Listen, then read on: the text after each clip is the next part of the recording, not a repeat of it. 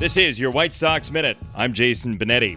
Chicago is a wonderful baseball city. We all know that deep in our hearts. And last night, a 22 year old named Eloy Jimenez was the king of that baseball city. He originally signed with the Cubs in 2013. His dream was to play in the big leagues in Chicago, and he finally got the chance but in a Sox uniform. And in his first game at Wrigley Field, he provided the game winner against his former team.